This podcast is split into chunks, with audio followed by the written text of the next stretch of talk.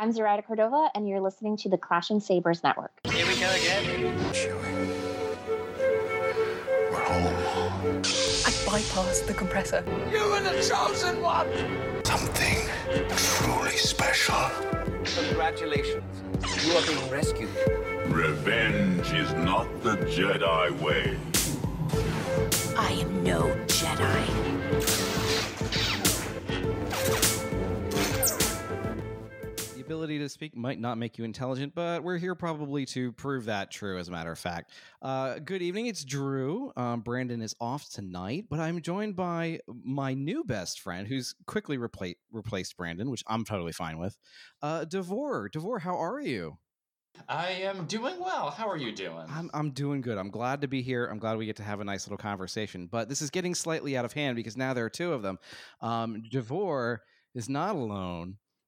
He is joined by the one and only Meg Dowell. Meg, how are you? Hello. I'm great. I'm so glad to be here. I've literally never listened to the show, but I believe it's so great, and I'm so glad to be joining you.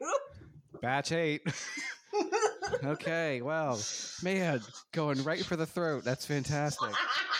Never mind all the podcasts of yours that I've subscribed to and listened to over many months. Oh, no. Wait. Okay, I'll subscribe right now. Let me do it. I'm doing it. Cool. Appreciate it. Tavor, can you be mine? Even me being on it did not change anything. Oh. Man, well, you know what? I don't blame you. Anyway, well, it's another fun evening together. We're here to talk about some Star Wars things. We kind of wanted to play it a little fast and loose with the rules since Brandon's not here to keep things on what little order we normally have anyway. So we're just going to kind of get to know each other since DeVore is kind of new to the Clashing Sabers Network. Meg has evidently never even heard of it, which is super encouraging.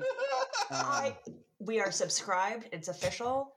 I like that it's a we now. That's great. I appreciate that. So we'll just kind of kick it back and get to know one another a little bit, and hopefully by that you guys will have a good time. So I'm going to throw it to you, DeVore, first, and Meg, you can always jump in and push him out the way since you're probably more interesting than him anyway. What have you guys been starting with? As with a lot of people right now, Bad Batch, naturally. We've been waking up early, extra early every Wednesday morning to get that in. So yeah, we've been watching that. Do you guys have a general consensus of how you feel about the season so far? We're, 4 or 5 episodes in to the year? Something like that? It's so good.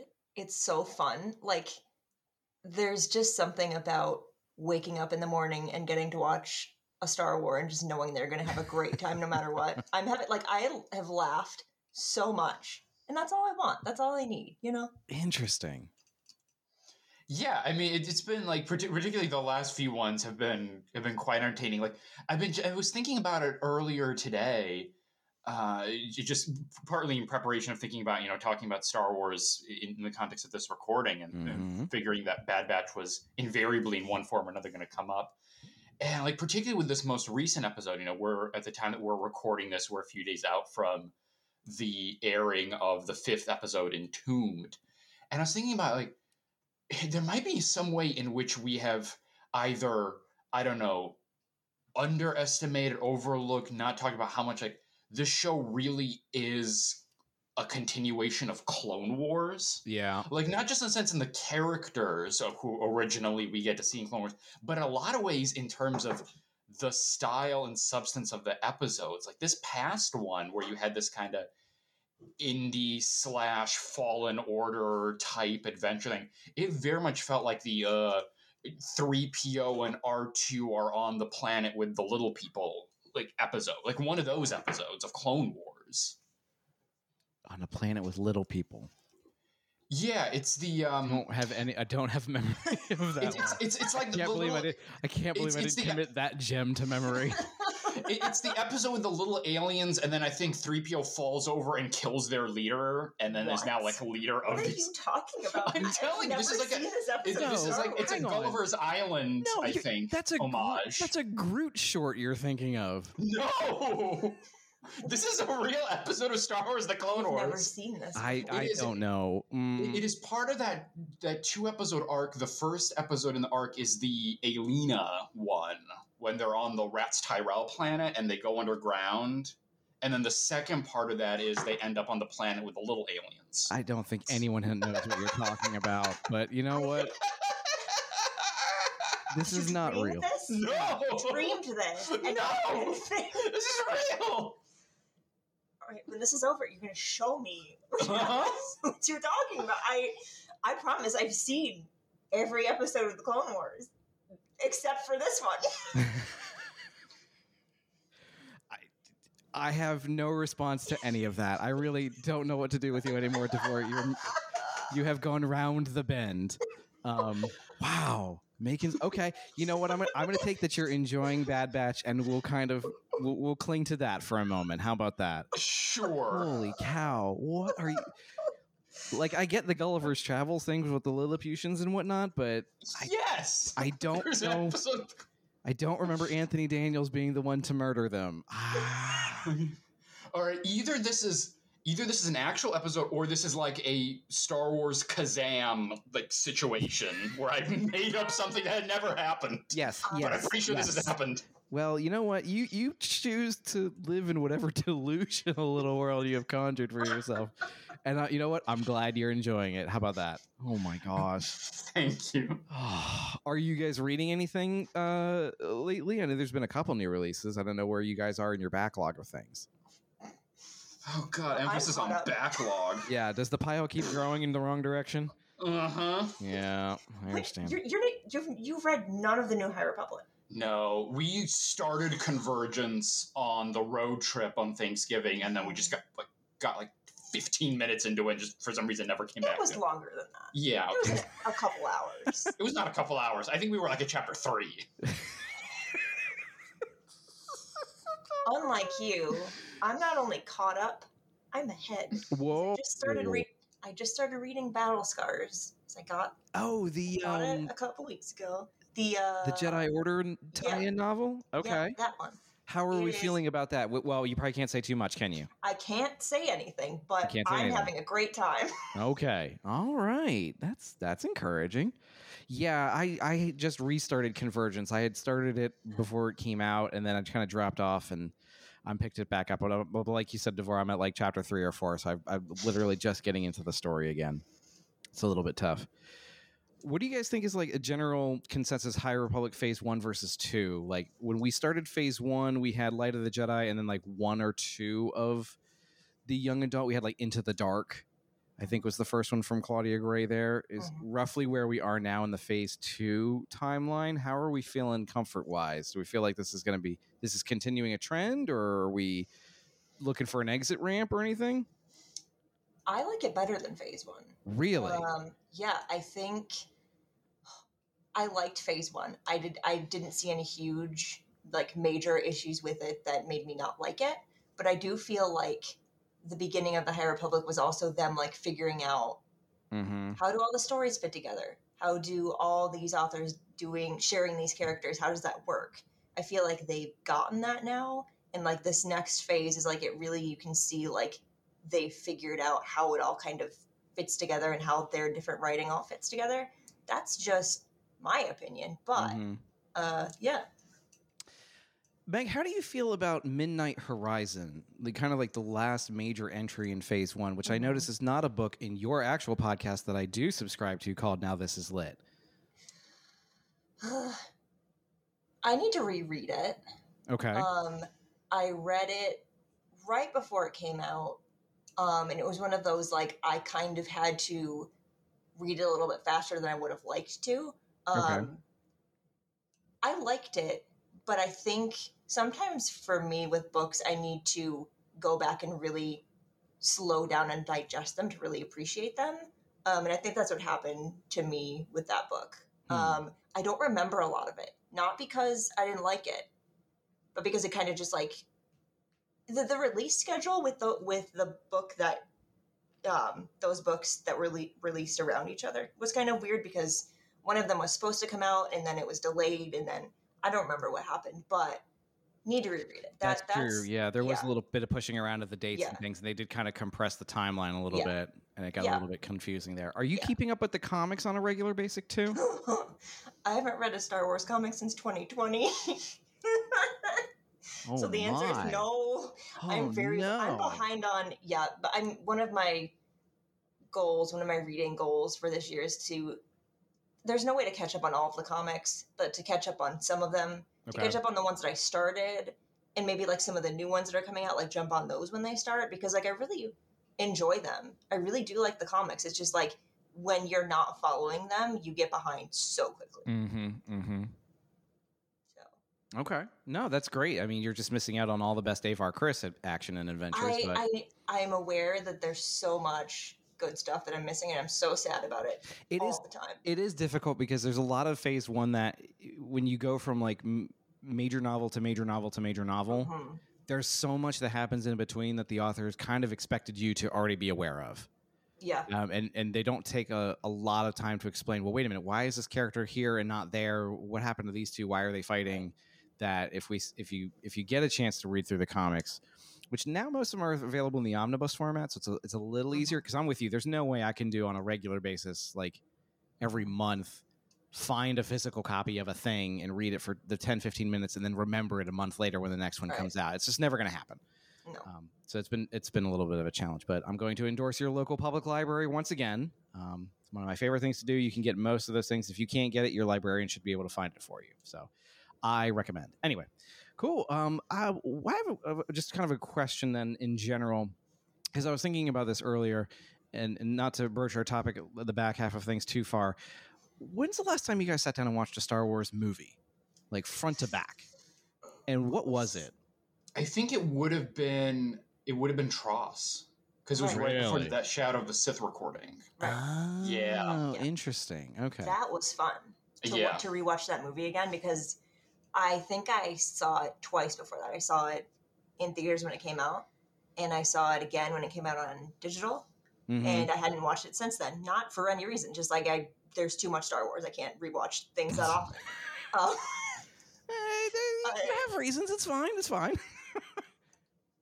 But when we rewatched it again, I had so much fun, both because it had been so long, but because just the experience of like knowing what was going to happen and just like sitting back and absorbing it. You know?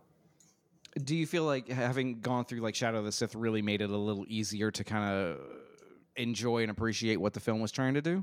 Oh yeah. Really? That book like really changed the way I watched that movie in a good way. Oh, good. That book is so good. Ugh. It is. Yeah, it's a book. Oh, no.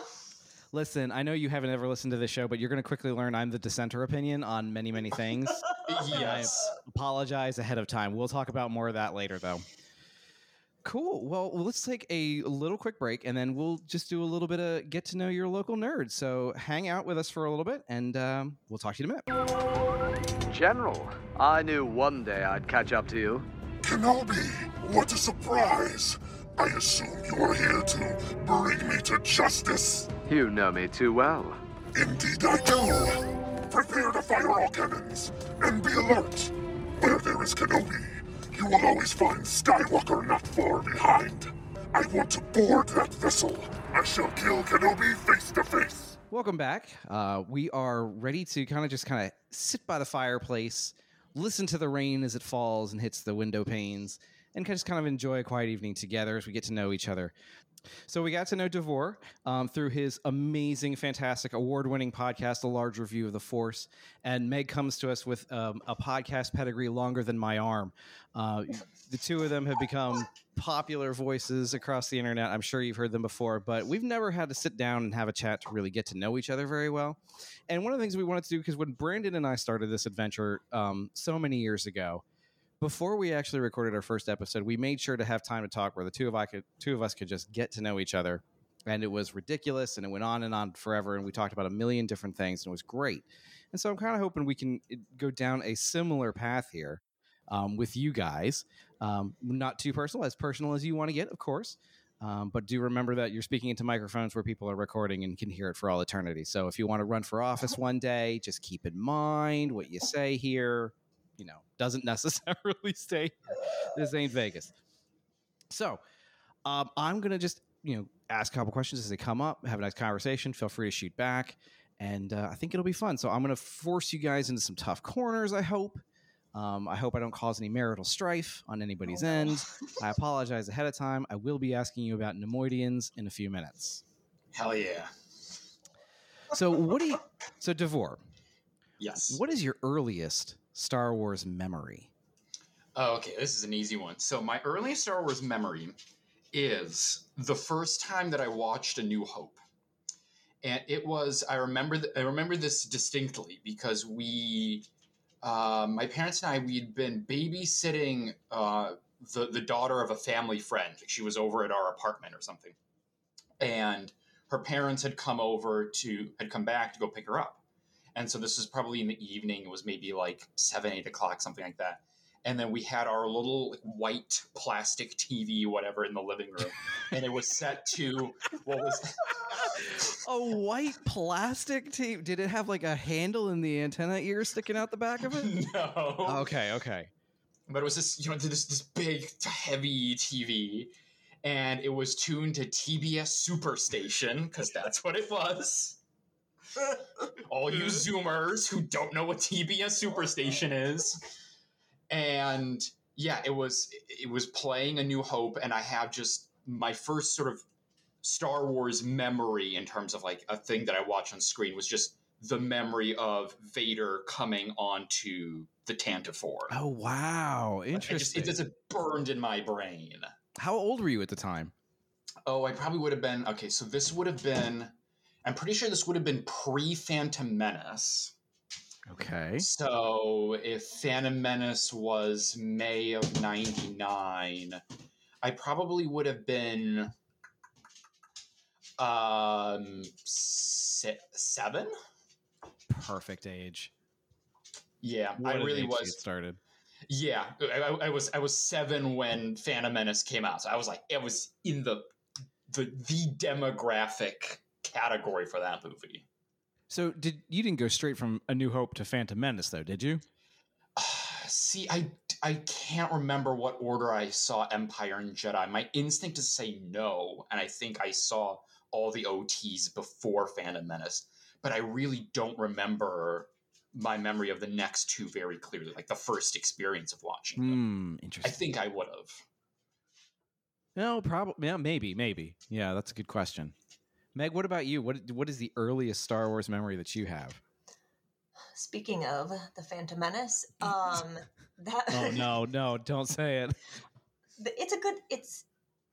It's my story. I can't tell you if it's true story. But, okay, go ahead. But the Phantom Menace came out probably like a month after my brother was born. There's a huge age gap between us. I was 6. Again, perfect age for that movie. But I don't remember seeing that movie in the theater. I don't think we went. But what I do remember, because my dad is a huge Star Wars fan, saw Star Wars when it first came out like 12 times, or something like that. I remember the Phantom Menace, eventually when it came out on video, playing just in our living room over and over and over again, because my dad was just like, these kids are going to be Star Wars kids. There's no way to avoid it. And so there are parts of that movie just burned into my brain because even if I wasn't actively watching it, it was just on all the time. And eventually, I think when it was a couple of years later, I kind of like made the decision that I wanted to watch all the movies on my own for the first time, which my dad loved, of course. And I did. I'm pretty sure I watched the OT and then 1 and 2 because 3 didn't exist yet. And that was just like the moment where I was like, I love Star Wars. I don't really totally understand all of it, but it was great to like claim that fandom as my own that young. Wow. Because like it just stuck with me. And I'm telling you, getting to episode 2 and then running to my dad and being like, I'm ready for the next one, and realizing episode 3 didn't exist yet, like, broke me. Oh, no. It's like, what do you mean? What do you mean the story's not over yet and we can't watch the movie? You had to wait like a... I had to wait. Like all the rest of us are like, 3 more years. Oh, no. What are we going to do? Oh, it was, but that was, Revenge of the Sith was then the first Star Wars movie that I saw in a theater. Wow. And really? Yeah, I don't remember all of it, but I do remember parts of it and sitting there and just being like, I'm watching Star Wars in a movie theater. It was great. It was so great. Wow, that's adorable. But, you know, I had that same exact feeling when I went to see The Force Awakens in the theater. I had that same moment of like, there's Star Wars on the big screen in front of me. That doesn't happen very often. That was so cool. That is amazing. What an excellent story. I love it so much. Yay. I think the first time I remember seeing one of the films was actually, I don't remember seeing A New Hope first. I remember seeing Empire Strikes Back. Okay. Because it was like DeVore, like you were saying, my dad had it on TV. It was on, we watched on USA Network. Thank you very much. And it was on, we were allowed to watch the whole movie because it was on a Friday night. I think A New Hope was on the night before. They were running all three of them on like Thursday, Friday, and Saturday nights, but we couldn't finish A New Hope because it was still a school night. But I remember staying up late to watch Empire Strikes Back when I was like, what, 5 or 6 years old in the early 90s or so?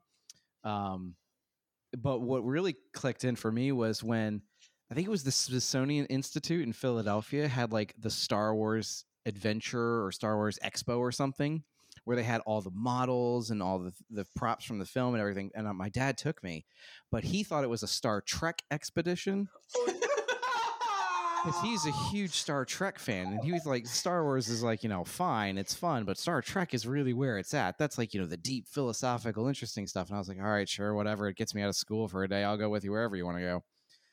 And then when I saw it was Star Wars and they had the 6-foot-long Millennium Falcon model that they would take all the low and slow crane shots across, I was like, this is amazing. It was so good. I remember seeing the special editions in the theater in 1997. It was absolutely amazing. A product of their times, to be sure. Yes. But holy cow, to be able to watch like the Death Star attack run and the Battle of Hoth and, you know, the Battle of Endor on the big screen. Like, it's just, you can't relive that stuff except for when you're, you know, I was in 97, I'd have been like 12 years old. So the perfect spot for all that stuff. Mm-hmm. It was just amazing.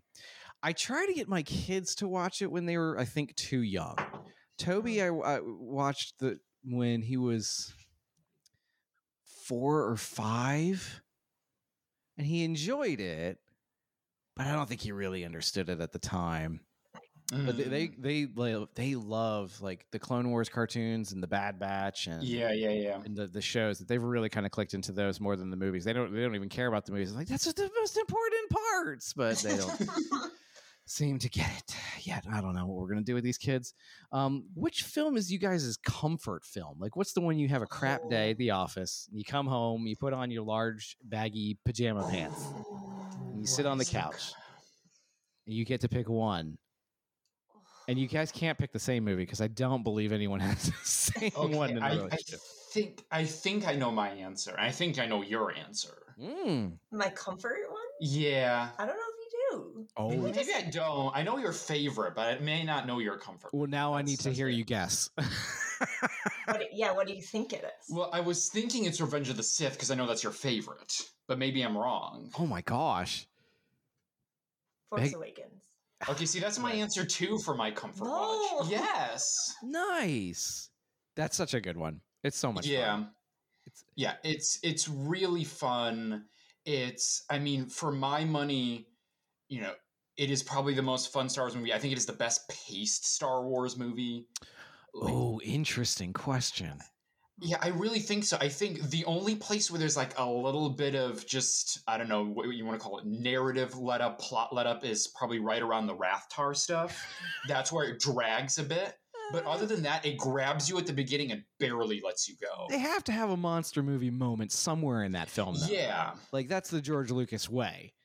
Yeah, but it's like, if you think about, like, you know, if you use the criteria of when in the theater do you get up to go to the bathroom, for Force Awakens, it's the Rathtar stuff. Yeah, you're not wrong about that. Dang it. Yeah.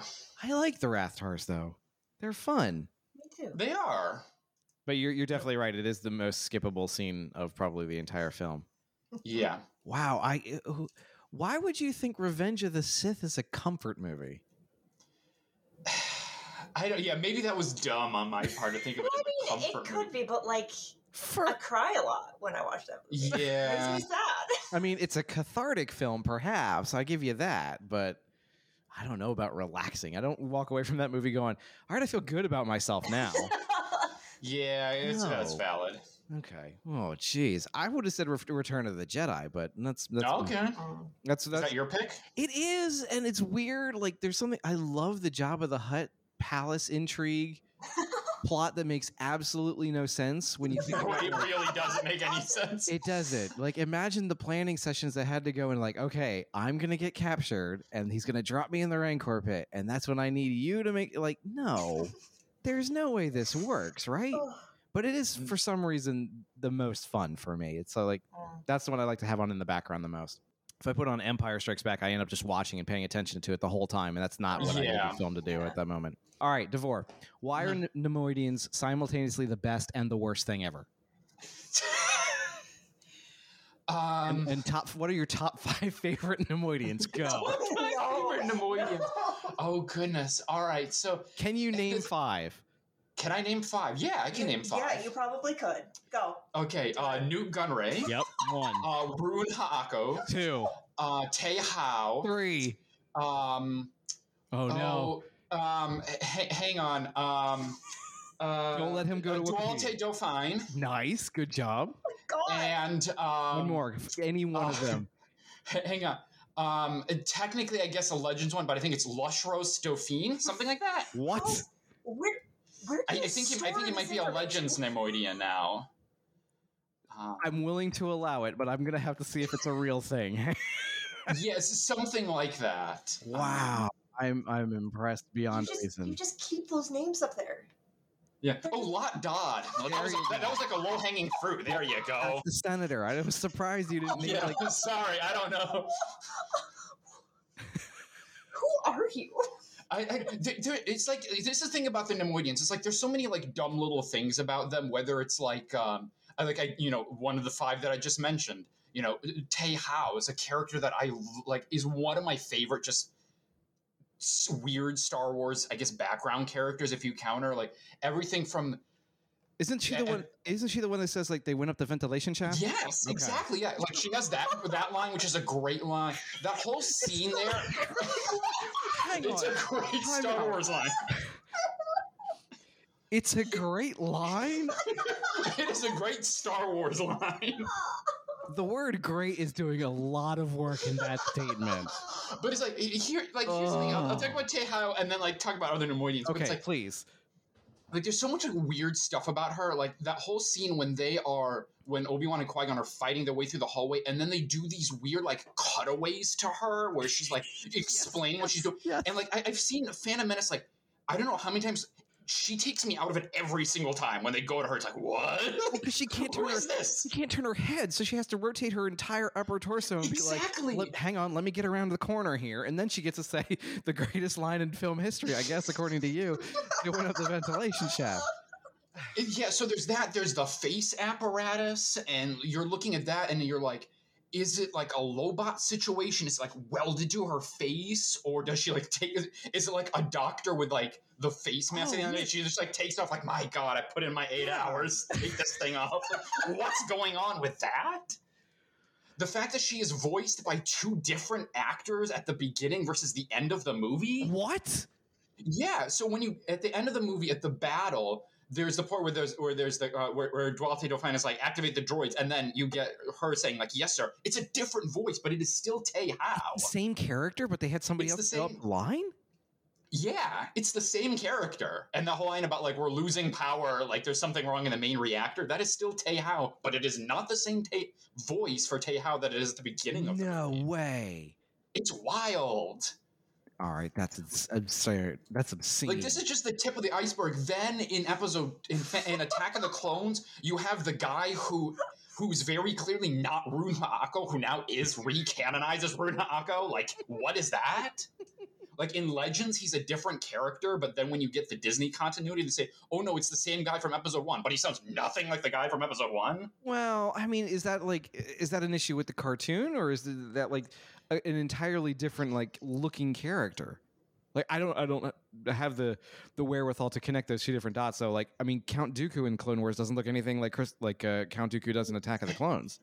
You know, but it's not even that. It's the live action. Because, like, the Phantom Menace versus the Attack of the Clones. Oh, you're not talking about the cartoon. No, I'm not. Or even, like, to go back to Phantom Menace for a moment. Have you seen, like... This is exactly what I wanted to have happen, by the way. 100%. What is happening? What have you unleashed? Just hang tight. Well, I'll ask you about the Darksaber in a minute. Don't worry. Oh, don't do that. Like, so the weird thing about Phantom Menace is like it's the only movie outside the OT where they kind of like low key special editioned it without like really ever saying it, because there's like 100%. Yeah, because like there's the extended pod race intro. There's other stuff, but one of the things they do is that they play with some of the angles of the shots, and there's one towards the end, and it's when Amidala and company are breaking back into the palace, and then you get that moment where there's a cut to the Neimoidians, and you got Maul standing next to him. Okay. And in the OG cut in the Phantom Menace, I don't think you can see this really well, but in the kind of one of the newer iterations of Phantom Menace, there's a wide shot of that scene. And in the wide shot, you can see in the background Neimoidians without the little miter hats. Really? And they look unsettling. Deeply, profoundly creepy without their little, like, Pope miter hats. Wait, so how tall are their heads? Their heads are still just like round humanoid size. It's not a Kiadi Mundi situation. Oh, no, it's just all hollow up there. What? I think so. I am flabbergasted. Uh-huh. I would have thought for sure that would have just been like dressing around an actual. This is going to sound awful, but a piece of flesh and bone. No, but you're telling me no. That's like where they put their lunchboxes or something. Pretty much. No, it is straight a Pope Cardinal situation, like papal conclave thing. They're all wearing the big hats. Oh my gosh! I wonder if that's like symbolic of it. Now I have to go back and revisit the entire film with a completely different lens in it. Have you read Brotherhood yet? No, it's still on my shelf. Well, we can't talk about Neimoidians and Brotherhood because like that book is like really important for Neimoidians in Star Wars. But I mean, he's not wrong. Oh no. Okay. See, no one ever pitched that book to me as important to Neimoidians. Now I'm more interested in reading it. Oh man, that is so wild. I'm just kind of stunned for a moment. The deep cut Phantom Menace knowledge is just, I love it. I love it. The only thing I can give you for that is, do you know the one camera shot that has no special effects in it in Phantom Menace? Is this a widely known thing? Is it the? Oh, no, it wouldn't be the pod race crowd. No, those are a little faked. Yeah. By the way, I love the extended intro and the extra third lap in the pod race. Me too. Yeah. I wish we could get like another 10, 15 minutes of it. It's my favorite part of the whole film. Oh yeah, I love the pod race part. I'm totally with you there. It's one of those. You can keep your duels of the fates. I'm good. Yeah. It's one of those moments that like I think about, for example, when you look at like let's say A New Hope. And you get the Battle of Yavin and the trench run at the end. Mm-hmm. And you get the whole way that scene is structured and where you've got all these pilots that you're introduced to. And, you get these kind of immediate connections, but then they're taken away from you just as soon as you're introduced to them. And like people have their favorites. And you've had other attempts to kind of replicate that in one form or another with whether it's Return of the Jedi with the Attack on the Death Star 2 or the Starkiller Base. I would argue the only scene that's really gotten close to getting that magic again is the pod racing scene in Phantom Menace. 100% agreement. Where you've got the people who are like, oh, I love Gascano, I love Ratts Tyerell, I love, whomever else. And they're just there and gone. Especially Ratts Tyerell. Yes, R.I.P. I do kind of, in a morbid way, I wish I gotten the full pod race intro when you see his family. Oh, I can't believe George did that. The scene that got cut? It's so sad. Like, they go and, like, discover, and you see the family walking behind, like... Like there's a couple, like they're in a couple scenes post-race where you see the family running behind them, but you don't have any context for what's going on at that point. No. And there's actually a pod racer who starts the race but doesn't finish. They just disappear. Who is that? Neva Key. is a racer who is in at the beginning lineup in the film, but then you like it. Listen, I did more research on the pod race than I care to admit where people can hear it. Nevaki didn't finish the race, but it's not because they crashed or died. It's because they disappeared. I'm not kidding. It is the craziest thing in the world. It's because in our universe explanation is because like the character got named in the video game first instead of being actually done in the movie. So there's shots of the character in the film, but it didn't have a name at the time. So it didn't make it into like the extended cut there. So I don't know that like the streaming version on Disney Plus even has the character in it anymore, but in the racer game, they're identified. So they tried to mix the two kind of continuities together where the character started but never finished. And so like, you don't have the part where they exit, I think, is it Beggar's Canyon that they exit out of, and it's like the wide open salt plains. Yeah. The theory goes that this particular racer just, instead of going right, went left and was never seen again. It is the wild, it's like the, like of the wild things about that pod race, it's definitely in the top five. It doesn't make sense. The pod race itself, the Boon to Eve Classic, was funded by Higo Damask.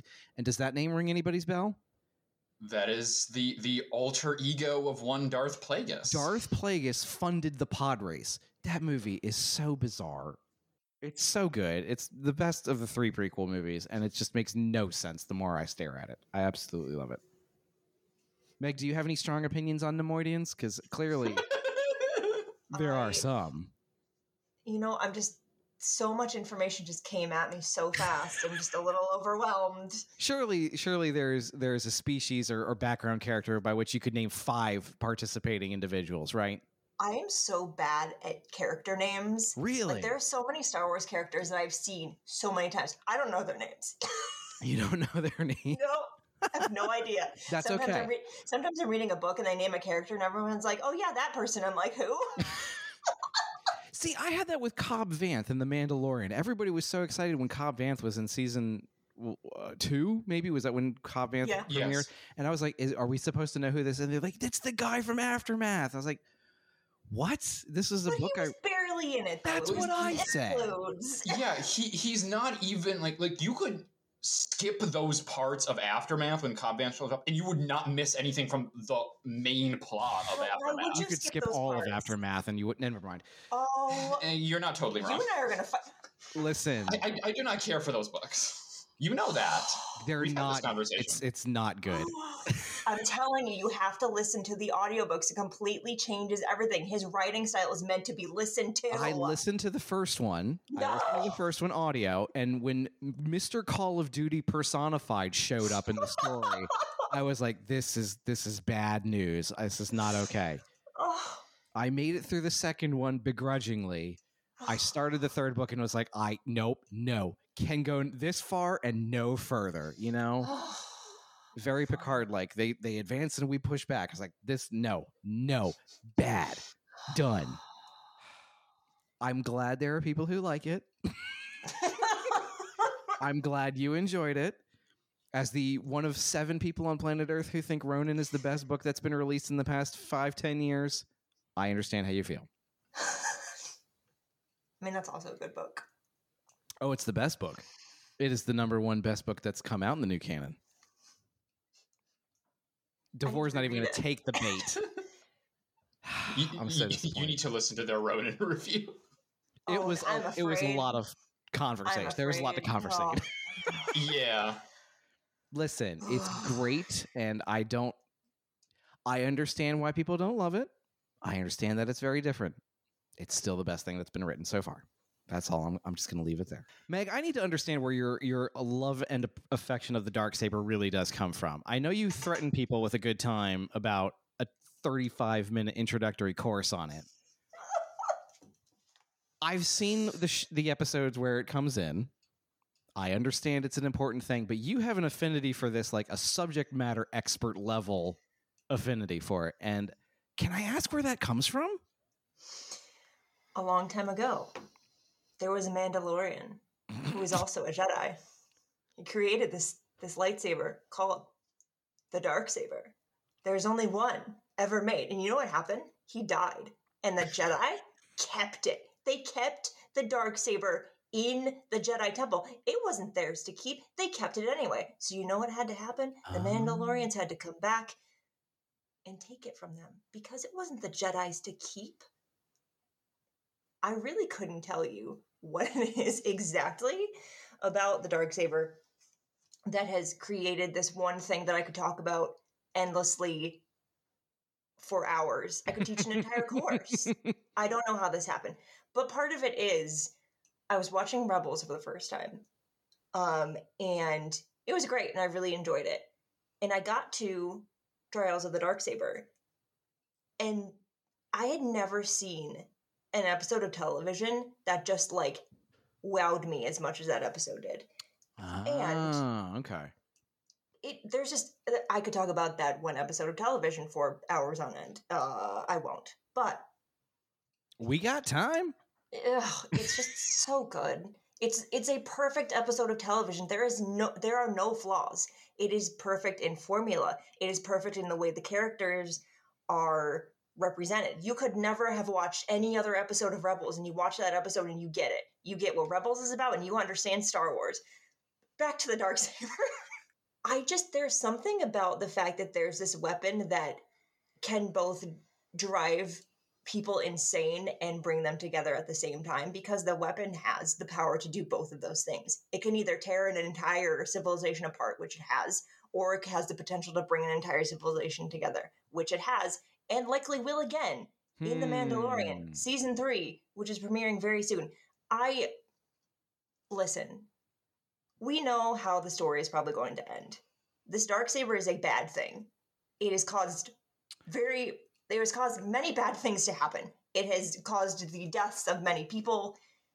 There should not be one single object in which a person who happens to win it from another person now is the entire ruler of Mandalore, because for some reason, Din Djarin now is the entire ruler of what would be Mandalore, and I don't know if he deserves that. I'm a little terrified, but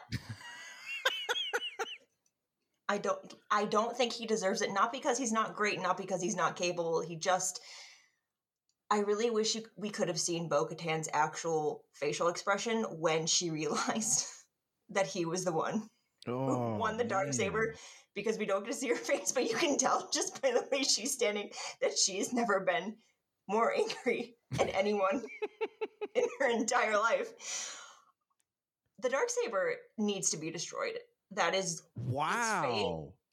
I don't love it, but that's how the story has to end, because at some point someone needs to realize that the future of Mandalore is not whoever is holding this one Darksaber. But I think it's just because there's so much story revolving around this one object. And if you look at all the characters that have touched it, who have held it, who it has held significance for, it kind of, in a way, ties them all together in a really fascinating way. And I just love it. And I promise you, when it showed up in The Mandalorian, and I wasn't expecting that, I've never yelled so much at a screen at 6 o'clock in the morning ever in my life. The fact that it started out in an animated show and is now part of one of the most popular Star Wars live action shows that is on right now is amazing to me, because it didn't just stay in animation, which is, just because it's animation, not as popular. I think that's a tragedy, but that's an entire other lecture that I could give. It's that important. It's that important to the larger Star Wars story. And the more you look at it and the more you look at how it influences people and civilizations and the idea of who's fit to lead, it's so cool. That is fascinating. I would not have begged you for somebody who said it should be destroyed, though. Like, that's interesting. Like, because it seems like just from what I'm hearing, is that part of the obsession comes from maybe like that when it makes that jump from such a quality episode in the cartoon in the animated realm, and making the jump to live action is like a lot of validation and a lot of confirmation that says you thought this was good, we thought it was good too. But when you want to have it destroyed, that's a fascinating, that's a very like Kylo Ren, let the past die, kill it if you have to kind of thing. And I love that. Yeah, well, it's really like the story is going toward like the entire thesis of the Mandalorian TV show is what does it mean to be a Mandalorian? Right. And at some point someone or multiple heroes have to realize it's not who holds the Darksaber. It is something else, or it is someone else. That's where we're going.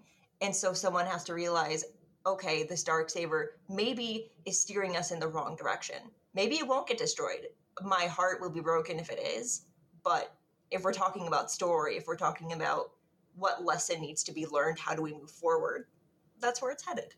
And it seems like if they don't destroy it, there's probably always going to be some kind of a faction who will always bow to it as the ultimate authority, no matter what else happens around it, right? Exactly. Wow, I'd never thought about it like that. It's always kind of struck me odd that, like, especially in the Star Wars universe, we find these things to just completely irrationally obsess over. Like, I mean, you know, me too. No, I'm not saying like that's crazy and you shouldn't do it. Absolutely not. My point is that, like, what is it about this stuff in particular that you think we find all so obsessive and so compelling? Like, is there something in it naturally that when we're drawn to it, we find a spot to latch onto? Or like, why are you the only person who feels as passionately about it at the same rate that like somebody else might feel as passionately about, you know, Ronin as a novel? Like, what do you think that is? Like, where does that come from? When you were getting to that question, I was thinking about when you're just watching Star Wars, or when you're reading a book or whatever it may be, and you find that thing that just makes you feel so excited, and you find that thing that makes you, like, as you're immersed in this universe and you feel like, this is so cool, I want to spend all of my time with this thing, I want to learn everything there is to know about it. There's something about that that's like, you have found a passion within something you're already passionate about. And I think that's really what it is. It's like you get that feeling of, I love this. This is what I want to spend my entire life doing or talking about. And you want to chase that feeling. That's fantastic. If you were going to obsess over something that was outside of the Star Wars universe, like if, let's say, had never happened, what's like your next go-to fill for that?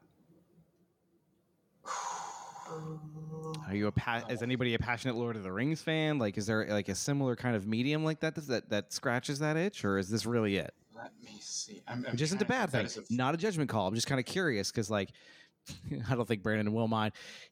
Brandon is a diehard, unbelievably obsessed Fast and the Furious fan. And it's hilarious because he loves it and buys, and he knows how ridiculous it's gotten. And we've had a lot of good fun with it in the past, but it's just funny that, like, that's his next thing. And I was curious, like, if you put your Star Wars hat, if you take that off for a minute, what else would you put on? For me, it might be Lord of the Rings. Really? I'm thinking, yeah, because I do really enjoy it. Like, I enjoy the movies. I mean, literally, my wedding band is the One Ring. That's a problem. The implications there, I don't know, man. You really want to think about that a little bit? But yeah, in the world of Star Wars, Meg, how do you feel about that? Let's lay down. I allowed this to happen. She did. That's all there is to it. He said, "Can I?" And I said, "I really don't care." Are you familiar with the powers of the One Ring? Because I don't know if... Okay. Sorry. But I think, yeah, like, it's a fandom I enjoy, but I think if Star Wars didn't exist, I would be one of those Lord of the Rings fans. Like, I'm reading all the appendices. I'm reading all the weird journal entries. I'm finding out every little bit of lore. Yeah, because I'm not a fan at that level. I haven't gotten it at that level, but I think absent Star Wars, I probably would be one of those people who get it at that level. I mean, it's not a bad thing to get into, too, by the way. Meg, do you have any other hidden passions that you want to confess here on the air? Both of you have to promise. You're not going to judge me too hard for this. Okay. Oh, please. Friend, listen. okay, so I think medical dramas are great. Listen. Sorry. A dog just walked through the house. There was a weird traveling circus that just rolled through the living room. Sorry. All of them follow the same formula, which is they start out very promising, and you're like, wow, this is going to be maybe like sort of an accurate depiction. And then they all just go off the rails. Sometimes it happens almost immediately. Sometimes it takes 10 seasons or whatever. They're all bad, but I can't stay away. Just every new one that shows up, I'm like, I'm in. Everyone? Really? I have not seen all of them, but like I'm tempted by every single one. Oh my goodness. Because there's so many. Do you have a favorite? I mean, I've seen most. Grey's Anatomy is the one I've watched the most. I wouldn't say it's my favorite because it's terrible. But okay. They're all unique, but also the exact same. It fascinates me to watch how I just like them a lot. You have to have that one thing that you're like, I know this is bad for me, but I don't care. That's my thing. I'm okay with that. That makes perfect sense to me. Perfectly fine with that. So, like, wow, okay. I was not expecting that, and that's fantastic. It's exactly why we ask some weird questions from time to time. So, like, is ER, like, the first? Is that, like, the proto-medical drama? Or is there something earlier in time that set that pattern? I mean, there have been other things. I don't think it was the first one. But I think it might have been the first one that was popular enough that kind of like paved the way for all of these other ones to follow it. Makes sense. I actually have not seen any of ER, which really? I know, like, saying all of this, there's a lot of TV that I have not seen. I'm trying so hard. Guys, I don't know if you know, there's a lot of TV shows out there. There's a lot to watch. The only one I could ever get into that was House, because it was fun. And he was a smart. I haven't seen that either, I know. Whoa, okay. Know. Actually, that was a lie. I think I've seen like a couple episodes. It's fun, because it's actually built around like a Sherlock Holmes style approach to it, rather than just, you know, oh, this person's sick, you know, hit him with an EpiPen. I don't know how it works. I'm not medical guy. But that's kind of how Grey's Anatomy started. It was a lot of those medical mysteries. You get someone who comes in and the whole episode is you're trying to solve the puzzle. That's why it started out good. And then they stopped doing that. They stopped doing that. I've never seen 2 minutes of that show, so I have no idea. I don't know. It's just not a thing I could ever see. DeVore, have you sat and watched all, 14 seasons of that show now? I have not, no.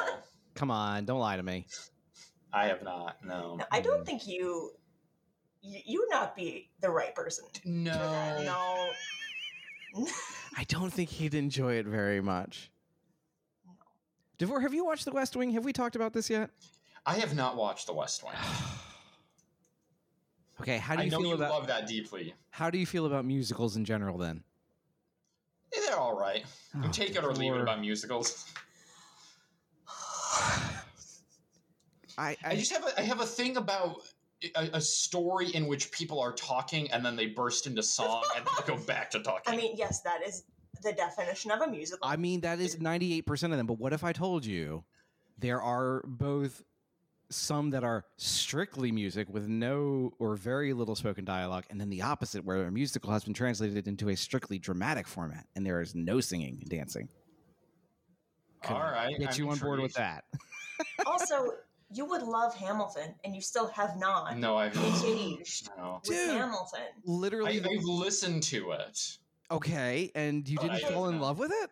Okay, when did you listen to it? We've talked about this before. I don't know, a few years back. I don't remember when.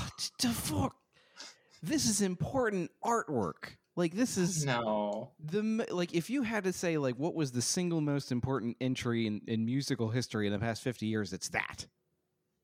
Yeah. Plant my flag in that. So we're, this weekend we're watching The Phantom Menace and then Hamilton. What a double feature.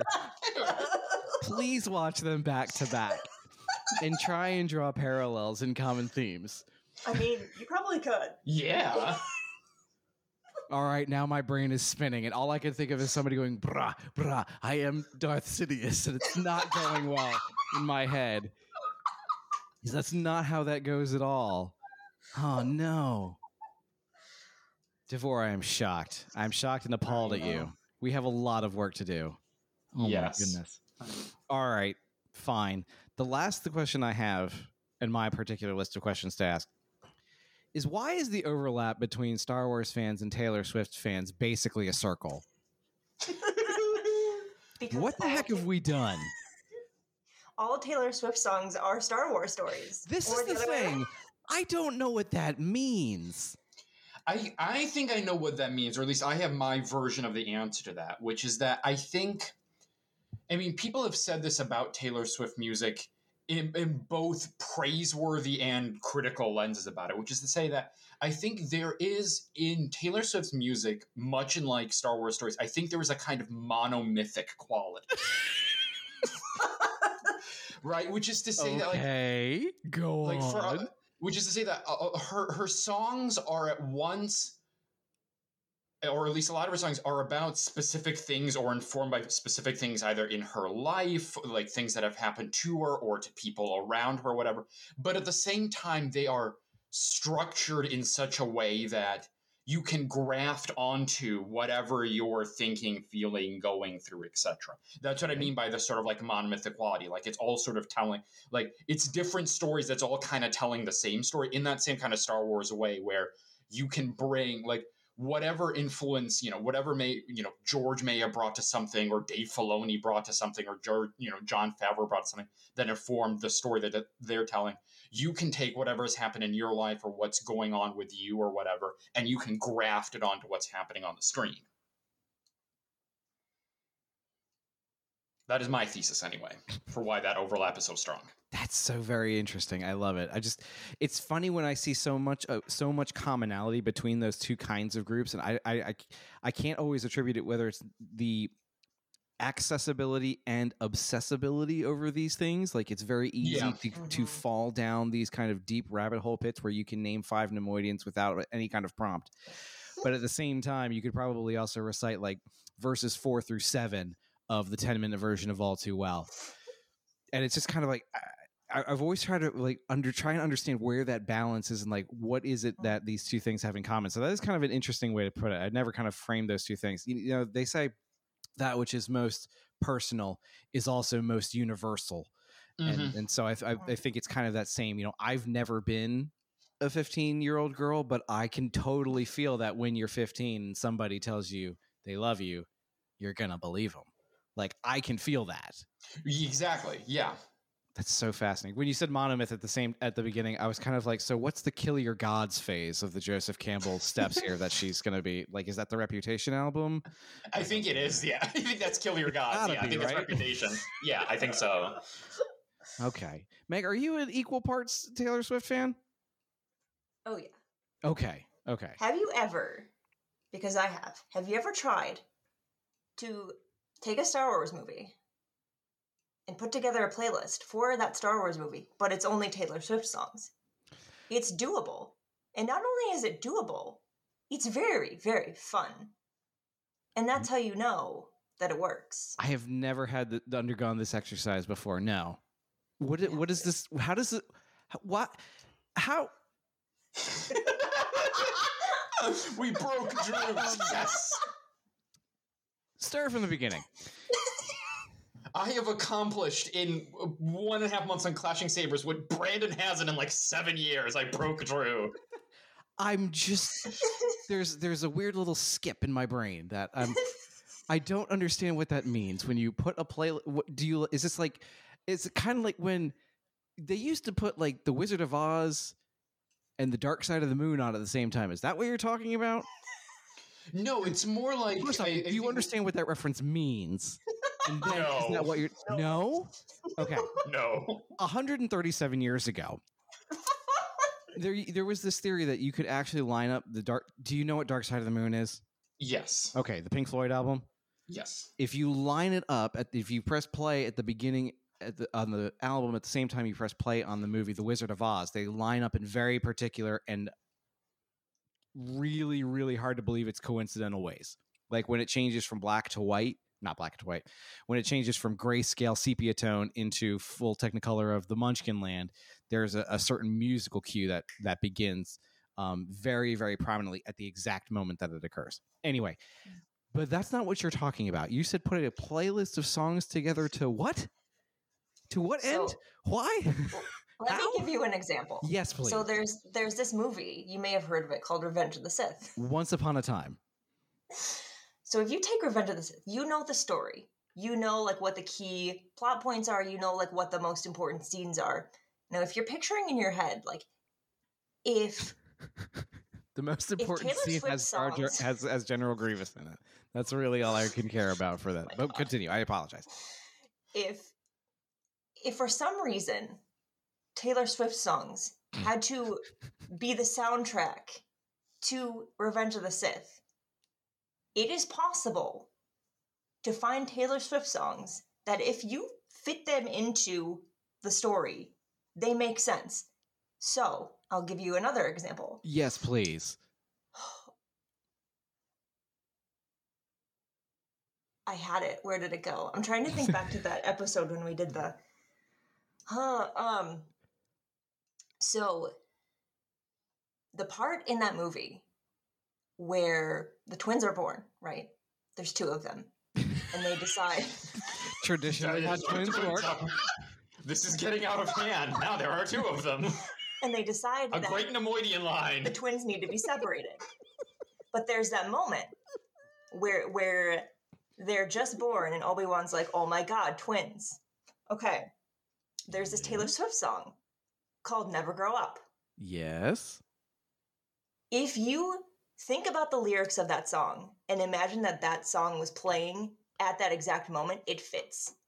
It sounds like, instead of Taylor Swift singing about never wanting to grow up, it sounds like Obi-Wan is telling the twins, never grow up, stay innocent, because you don't want to know what's actually happened to you. Oh my gosh, that is dark.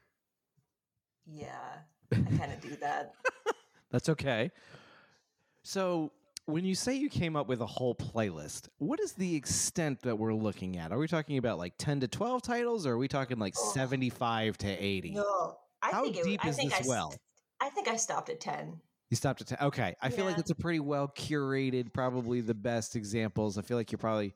Did you feel like you were reaching it at that point, or maybe with one or two? But like, I also put together the 10, and then you go back and you swap out things, and you're like, "This works better here." But it requires you knowing the entire Taylor Swift catalog, because you can't just like go and try to like fit things together. You have to know, oh, there's this song; it could go here. It requires knowing a lot about both. I'm so befuddled. It works. I'm telling you. I get it. I'm on your side, and I support this endeavor wholeheartedly. I just probably need to see it in action in order to approve. Wow. Okay. Very cool. Well, guys, that is fantastic.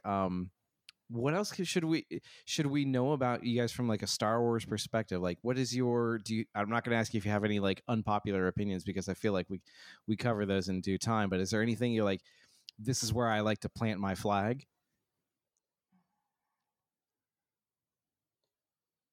We know that DeVore has an unhealthy obsession with Neimoidian culture. Totally cool.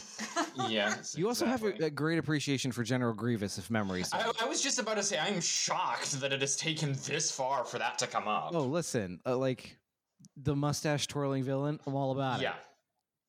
Yes, exactly. He is, for my money, you know, when we talk about all of the kind of, you know, sugar and spice and everything nice that has gone into Star Wars, all of the various influences, okay, you know, in terms of whether you're talking about Westerns, gangster movies, like whatever, for my money, General Grievous is the purest pulp sci-fi thing in Star Wars. He is like 100% Flash Gordon, Buck Rogers, 1940s, 50s, Saturday morning sci-fi. Interesting.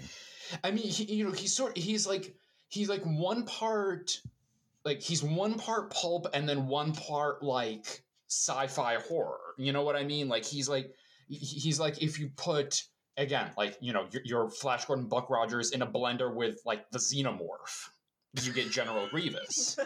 Because you do have that element of him that is kind of horror. Like, I'm thinking like, if you think about particularly in canon, if you think of something like the Clone Wars episode Massacre, which I hope you know that one, so you don't know the other ones that I talked about. I don't know. Does he, like, fall over and land on a bunch of small little things and kills them? No. Is this the one where he murders, like, the fish Padawan? No, this is the Massacre of the Night Sisters. So listen, like at a certain point in Clone Wars, I was like, somebody just give me the most important episodes to watch because I can't take this anymore.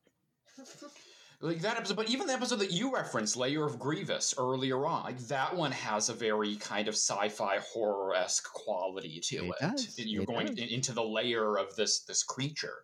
And so, yeah, you kind of have both of those blends of him, and they're played in different ways at different points, whether it is, yeah, you do get the mustache swirling parts of it that you talk about, like in Revenge of the Sith, time to abandon ship, all that stuff. And then you do get the favorite person in the whole film is General Grievous. It's wonderful. That's so good. You get, as I mentioned, you get the kind of more horror elements in, something like a Massacre. Then you go over to something like Tartakovsky, Clone Wars, where it's played almost like a little bit weird. Like there, he's almost like it's tapping a little bit of the horror, but it's almost more like the Nosferatu. Mm-hmm. It's kind of weird, kind of a little funny, like him dropping down from the ceiling, or when what is it, Kiarimundi's partner, Padawan Shaggy, yep, runs out and he just what you're talking about. It's so good. He lands right on top of it. It's so good. So yeah, he's got all of these little like dimensions to him that just make him so interesting. How offended do you get that the Lego Star Wars shorts and like 30-minute things that we get make him out to be this bumbling villain? I mean, yeah, there is that. I am appreciative of Lego Star Wars for like doing something with him because he doesn't, he hasn't gotten a lot of avenues outside of, Revenge of the Sith / Clone Wars TV show.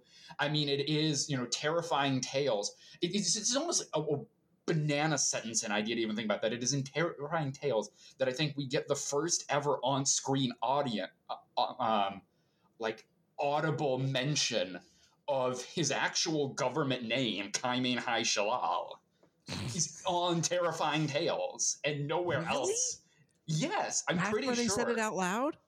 I think so. I mean, maybe there's somewhere else if you counted some audiobook or whatever. But I think in terms of television movie programming, man, I don't know that it's been uttered anywhere else. I don't think so, because I know that it was determined like a comic series he was in like 2000. Yeah, his name appears somewhere else. But the question is, like, is it on some like an actual visual media that somebody says his name? Right, somebody has to say it out loud into a microphone and it be recorded.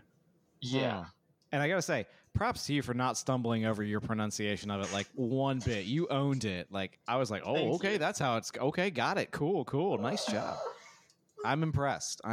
Well done, sir. Thank you. Oh, my goodness. Meg, anything you want to make sure you're known for the interwebs wide? Like we know that you've kind of – you've written the book on the Darksaber, which I appreciate personally.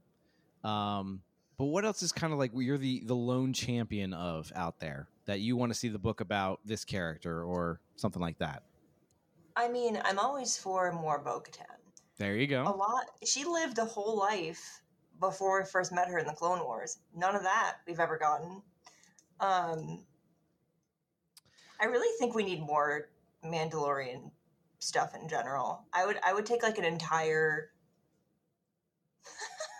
we already have an entire TV series about Mandalorians.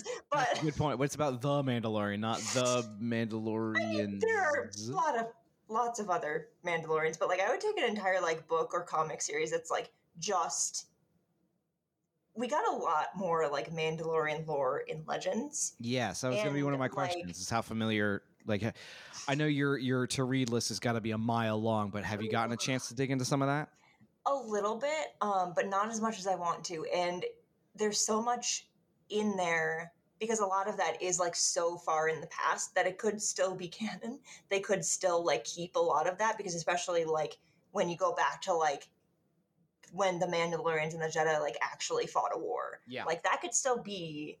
a whole thing. Like, I would take, like, give me all of it. And I really hope, again, in this next season of the show that we get more of that, because we started to get, like, with Din in the armor and she's telling him about all these things, we started to get that feeling of, like, oh, we're going to get more of this history. I am going to nerd out so hard if and when we get more of that. I need it. Was the episode from the Book of Boba Fett where it kind of sidetracks into Mando 2.5. And she mentions, the armorer mentions the Night of 1,000 Tears, something like that. Is that the first mention of that? Or were we supposed to know that from something else? It's at the end of season 1. Moff Gideon first mentions it. Oh, right. Because he's talking about the Mandalorian warrior Din Djarin will remember when these rained down fire in the Night of 1,000 Tears or something like that. But I don't think we knew, like, what it was. Yeah. Oh, interesting. Okay. It seems like there's so much that, like, there's it's nothing but gaps. Yeah. We have, like, little snippets. Like, you have, like, a 5 minutes of history here, and here. And then 10,000 years goes by, and then we have this, and then we have that, and another 30 years goes by, and we don't know. It doesn't feel like, again, to me, who doesn't know all of those little bits, I don't even know what we know to know what we don't know yet. Right. So do you feel like there is a comprehensive story that is available now based on what we have, or are you still waiting for enough information to be produced to have a good history of that civilization? I think there are too many gaps. And, like, I've tried to pitch, like, here's a complete history of the Mandalorians to, like, do a whole, like, breakdown. It's not really possible. Like, you can do it, but there's so much still that, like, we might have gotten mentions of things, but we don't know. Like, we still don't know how Bo-Katan, like, lost a Darksaber and how she lost Mandalore. We know what happened, but we don't know exactly, like, how all of that went down and exactly, like, how she was dethroned and all that. We don't know. And so, like, it's hard to, like, you have like the puzzle pieces, right? But there's so many missing that you can't form a complete, like, vision of, like, here's everything. But here's what you do with that. So we had The Mandalorian, seasons 1 and 2. Then you had The Book of Boba Fett, which was basically just The Mandalorian season 2.5 or whatever. So you had do The Mandalorian season 3. And you know what you do after that? Book of Bo-Katan Kryze. Okay, so that's what we interesting. Do. And then we get into all of the Mandalorian history that we don't get in that season. Then you go into Mando season 4, having all of that knowledge, and then we go from there. I'm not in charge, but that's what I would do. Well, when we get to that point, we'll have to make sure that you get due credit for laying out the game plan for them, because I think that would work just fine for me. I can't. It's hard for me to keep straight. So Bo-Katan is Rebel. When she's in charge, it's Rebels era, right? Not Clone Wars era? Yeah. But Clone Wars ends with Maul, for some reason, in charge of Mandalore. But he doesn't have the Darksaber, right? Yeah, so it's... So Clone Wars ends, Maul is deposed, arrested, or whatever. He just kind of gets up and waltzes away. Yeah, and then I think strictly speaking, Bo-Katan is probably in charge for, like, a minute, and then the Republic becomes the Empire, and then boot her out. Then you fast forward to Rebels, and she takes power again after the events there, and then she is deposed again. Whatever happens between, you know, the beginning of season 4 of Rebels and then season 1 of Mando, when we find out that Moff Gideon was on Mandalore. Oh, So at the end of Rebels, for all intents and purposes, Bo-Katan was still in charge. Yes. I didn't know that. See, this is why I like talking to you guys. Yeah, because that's why we know that something happened.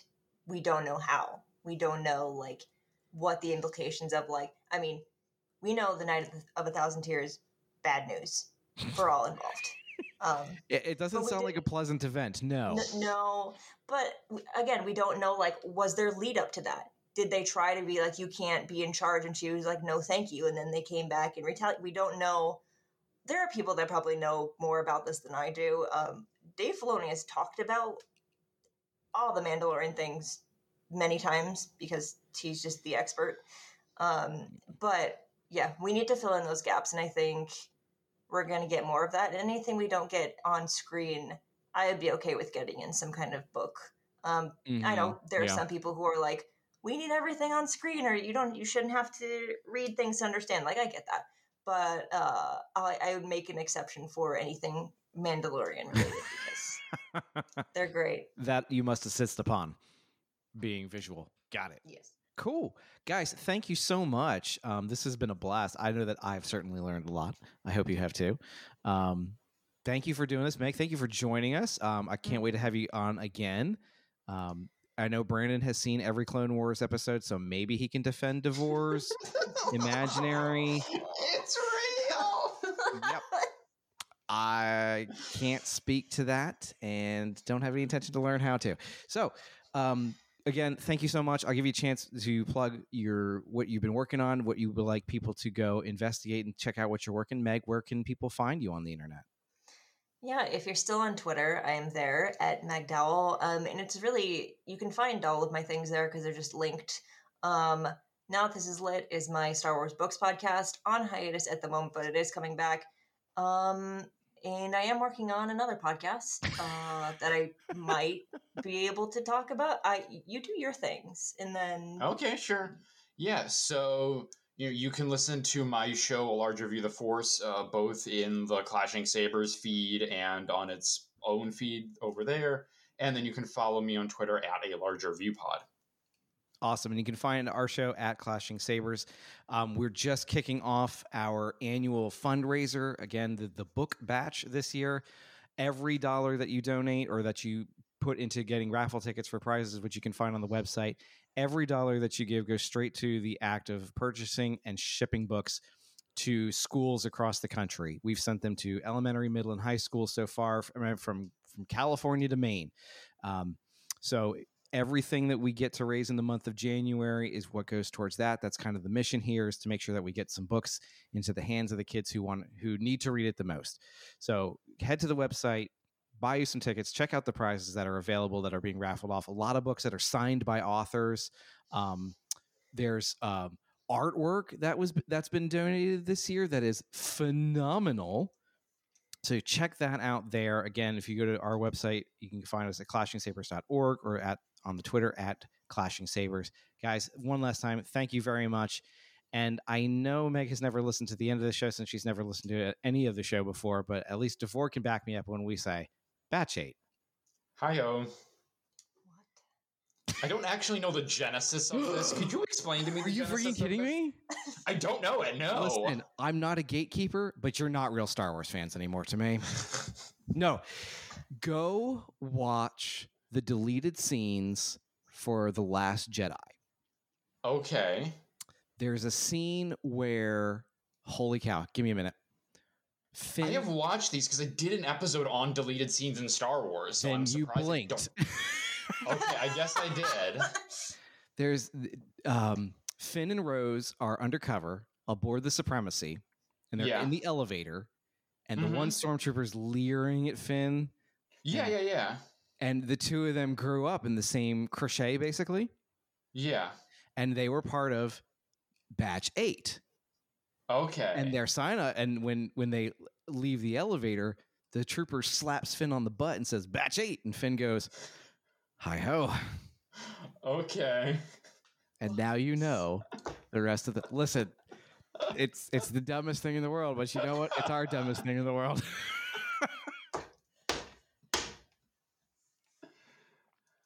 The number of people who are like, what does that even mean? And we're like, you're not a real fan. All Clashing Sabers productions are the intellectual property of the Clashing Sabers Network and ClashingSabers.net. All licensed sounds and images are the property of their respective copyright holders and are used for informational and educational purposes only. For more information on our nonprofit or to nominate a teacher, go to ClashingSabers.net.